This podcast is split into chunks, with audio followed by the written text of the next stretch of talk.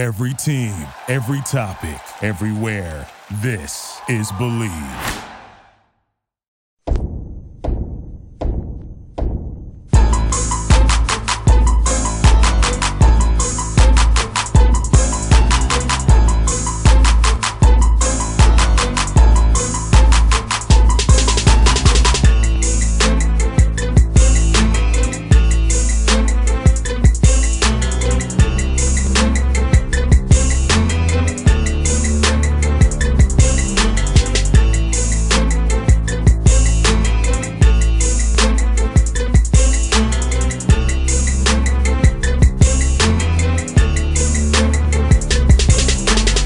Bossman Show, new head coach at Army, Kevin Kuwik with the Black Knights out of the Patriot League, West Point. Coach, you outside in the beautiful campus there. I love the background. How things up there at West Point today, man?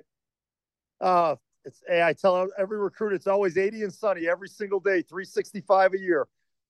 I hear that, Coach. Man, ask you, man, uh, having served in the Army yourself for 10 years there, being in Iraq, man. So tell me, how does it feel to be at lead this university and find young men who want to serve this country and serve it well and, and be pillars of the community and help this nation move forward, man? Well, JR, obviously, this is a crazy time for college athletics right now with transfer portal and NIL. And, you know, so for me to be at a place where, honestly, these young men, they're here for something bigger than themselves, you know, and, you know, to me, that's got to be around them every day. It's a blessing, you know, and, uh, you know, we, we're trying to do something special here. And, I'm, I'm getting a chance to work with some, you know, just awesome young men. 100% coach. And, you know, like you said, man, uh, it, it, it's, it's funny that how just in this environment, people like you at Army and Navy and, you know, VMI, Citadel, like you said, it's for another purpose. And finding young men who want to fulfill that purpose. Do you cast a wide net trying to find the right fit for you all to come up there? Because I know it's not like, it's not like NSO NIL money. This is about service and wanting to be a servant leader for your current country. Amen. You said it better than I could say it. You know, it's it's it's something special. It's it's the scholarship share that isn't totally a scholarship, but uh, you know, not only am I preparing, you know, guys to hopefully be great players and have a great team, but you know, I'm preparing them to be future, you know, platoon leaders and officers in our armed forces. So that's a, you know, serious responsibility and obviously something I did myself and I feel really strongly about. Coach Curry, let me ask you this, man. At what point did you decide you want to get into coaching? I know uh, it's usually it's usually like you know you you, you play you you're around the game. So what was your trigger to say, hey, I want to get into coaching and, and, and help lead young men and build young men's characters? Well, I, I, think my whole family's educators, Jr. My my father was a junior high math teacher. My mom was a, a first grade teacher. My brother's a K through five principal. But my uncle was a uh, high school PE teacher and a high school football coach outside of Buffalo, Lackawanna, New York. Won a couple state titles. He was a guy I really looked up to. You know, so obviously I played baseball and basketball growing up. Was Notre Dame was my dream school. I honestly wasn't good enough to, you know, going to be able good enough to play there. So um, when I got there, I volunteered with Coach MacLeod's staff, and I kind of, you know, I guess was an apprentice, if you will, and kind of tried to learn the ropes. And uh, when I got off active duty, uh, the assistant coach Fran McCaffery, who's now at Iowa, kind of took me under his wing, helped me get my first D2 job. And I've kind of been fortunate enough to kind of climb my way up the ladder. No doubt, coach. I'm asking I know when I was younger as being a co-host, I don't think in my head, if I was the main host of my own show, what I would do. So assistant coach, you still still loyal to, to your your boss, but how you prepare your mind to become a head coach when you're an assistant coach and how you kind of with your how, how I would do things if I had my own program. You know, uh, side? I, that, that's a that's a great question, Jared. Obviously, I've been really lucky to work for some amazing head coaches. You know, uh, you know Thad Matta, Bob McKillop, Archie Miller, Brad Stevens. Um, you know, you learn something from everyone. But you know, as a leader, a guy that's been an officer in the army, and you know, you're more than comfortable being in front, running the deal yourself. You know, I think you're taking notes along the way. As an assistant, you have to be loyal and supportive. Um, but hopefully, you're envisioning what you're going to be when you get your chance to kind of be the guy calling the shots. No doubt. That's the thing about it, coach. You know, I always tell him, uh, my interns here, I say, hey, you might not do it the same way I do it, but do take some notes and always kind of figuring your look project ahead because it's about that long term view.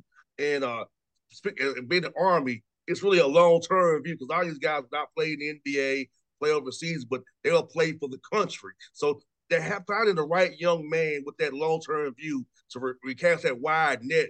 Coach, it's be really fun to talk to these young men and see whether they're the right fit for this program. Well, a couple things. One, like you're to your point, they're going pro as officers. They're not going pro as players necessarily, but uh, and those guys don't necessarily grow on trees. So you gotta, you know, you got to look every corner of the country. We got a kid from Hellgate High School in Missoula, Montana, and got California and Arizona and Wisconsin, and you know, we're looking to every corner of the country to try to to find these guys that have kind of the character uh, you know, the, the leadership traits, and then obviously the talent, you know, that we need to compete at this Division One level. So, um, really excited. We got a great group of young men. We got, I think, we got some great stuff to work with, and uh, you know, looking forward to hopefully having a special year here this year. Now, how cool is it being the kind of team be able to know, know these young men who you who you're now coaching? Because uh, as we, you and I both know, you didn't choose those guys. You, they didn't choose you. You, you chose them. So just been getting to know them, telling them about your background, who you are, where you came from, that you were in the Army office for 10 years in the Army. So how's that been, you know, young men, getting to meet you and know about you and your background? Well, I think it's awesome. I mean, just to be able to come at them from the basketball side of things where, you know, obviously West Point is the premier leadership development institution in the in the whole world, you know, and they're getting that, you know, 24-7 for 47 months um, and and it's it's high quality. I mean, it's a formula that works. I mean, you know, this place has turned out some amazing generals and business leaders, and you, name it, uh, in all corners of, of, of the United States. Um, but I think for our guys, you know, again, preparing them to be lieutenants and to be the best leaders they can be, for them to have a coach that did it, you know, I think I can kind of talk a little bit different language for them and come at it a little bit different way, and you know, hopefully that kind of resonates with them. And again, just gets them a little further along in, in our goal of you know making them the best leader they could possibly be. And leadership coach is what we need in this country, coach. So much as leaders, I, I, it's like you know, I, people want to take the lead, actually do something, not just talk about it, not just tweet about it. True leadership, and I feel like that's so important because I know my father made me taught me to be a leader, not a follower. So my father was always big on, "Hey, son, take the mantle yourself. You you have an idea, you you run with the ball." So being at West Point that's that's like that all the time. So it's great to hear that those young men have a guy like you who's been in their shoes, who's hey, it's an this is what I coach did it. This is what I can be as well. I know. I appreciate it, Jr. Obviously, I'll be honest. I mean, you, you, know, we're doing all that stuff, but we want basketball to be fun as heck, man. And we're trying to be the best players we can be, be the best team we can be. And, you know, I want them to have the time of their life for these four years. I mean, obviously, this is a, a transfer landscape, and I want those guys to think that we can't get what we're getting from this coaching staff, the workouts, the practice, the style of play. It's it's the best, and I wouldn't want to do anything else. And coach, uh, how are you going about? How's it been working out with the guys on the court so far? Seeing what you have to work with, so you can mold them for summer development. Because as you and I both know, player, player, player development is so key to basketball. Those summer workouts, we're not worrying about game planning for teams when guys can really get better, hone their skills, and become the best players they can be come November when it tips off. 100% JR. You know, we're not getting four and five star guys, you know, whatever it is. And so, you know, we want guys that I don't care if they're, they're negative stars, zero stars, two stars, whatever, come in with a little chip on your shoulder, come in with some some intangibles, you know, great leadership, great discipline. And then we've gotten to gym, and these guys have been awesome. I mean, we got, I mean, we got three, uh, five men that are, you know, six nine, six ten monsters, and you know, we got Jalen Rucker's got a chance to be Patriot League Player of the Year. I mean, we got some talented guys, and then we got guys on a wing that I mean, you know, we had guys benching 365 yesterday, and we got some guys doing some stuff. So I've really been encouraged, you know, by what I've seen on the court so far. And I mean, it's a long journey. We're not a finished product by any stretch, but I think we've had an awesome, you know, April and May. These guys are about to run around in the woods for for a couple for a month and a half here and do their military training, and then we're going to get back after it in July and August, and uh, we'll be ready to hit the ground running. And coach, for you, uh, Patriot League is a league that you know is not, like it's not on the front burner a lot. But you know, it's just some great coaching in that league. I know Matt Langel does a great good job up there, up there at Colgate. Army's always been there. My man down at La Jolla, Tavaras does a good job. about the, the coaches in that league and the league itself? Because I feel like people don't see it enough. It's some great ball that your league, coach. No, no I think the Patriot League is a really well coached league. Now, there's actually five new head coaches this year, Jr. So it'll be it'll be interesting. But what Matt's been doing at Colgate, obviously, that's kind of been setting the standard. And you know, Brett Reed's had some really good success at Lehigh. I mean, you know, across the board. I mean, hey, to, to be a Division One head coach is a it's a it's a it's a big accomplishment for anybody. I mean, you're not you got to earn it every single night in a league like this, and I, I'm looking forward to that challenge. And I know our guys are too. And Coach Forrest, another part of your job is hard is scheduling. How's that been for you? I know you try to find games, find people to play you. Uh, that been? Uh, trying to schedule these games up there for you, your team, man. Well, Jr. Here's the deal: when you're the new head coach on the block, and you lost a you know senior foreman, and you had a couple starting guards that that transfer, uh, everyone wants to play you. They they think they smell blood in the water. So we just take that as a little challenge, and uh, you know whoever uh, whoever ends up on the schedule, we're looking forward to showing them what we're all about. And coach, before before you go, well, what, what's been your favorite spot to eat up there in West Point so far since since you've been up there, man? My favorite spot to eat? Yeah, we're foodies yeah. here, coach. We love food around here, man.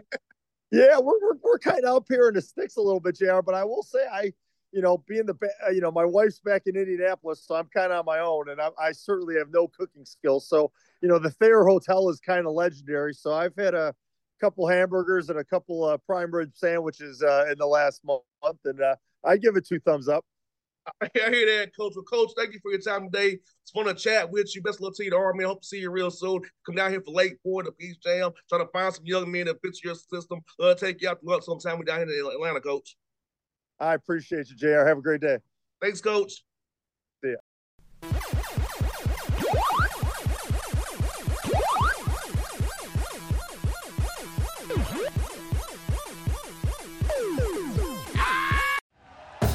Thank you for listening to Bleav. You can show support to your host by subscribing to the show and giving us a five star rating on your preferred platform. Check us out at Bleav.com and search for B L E A V on YouTube.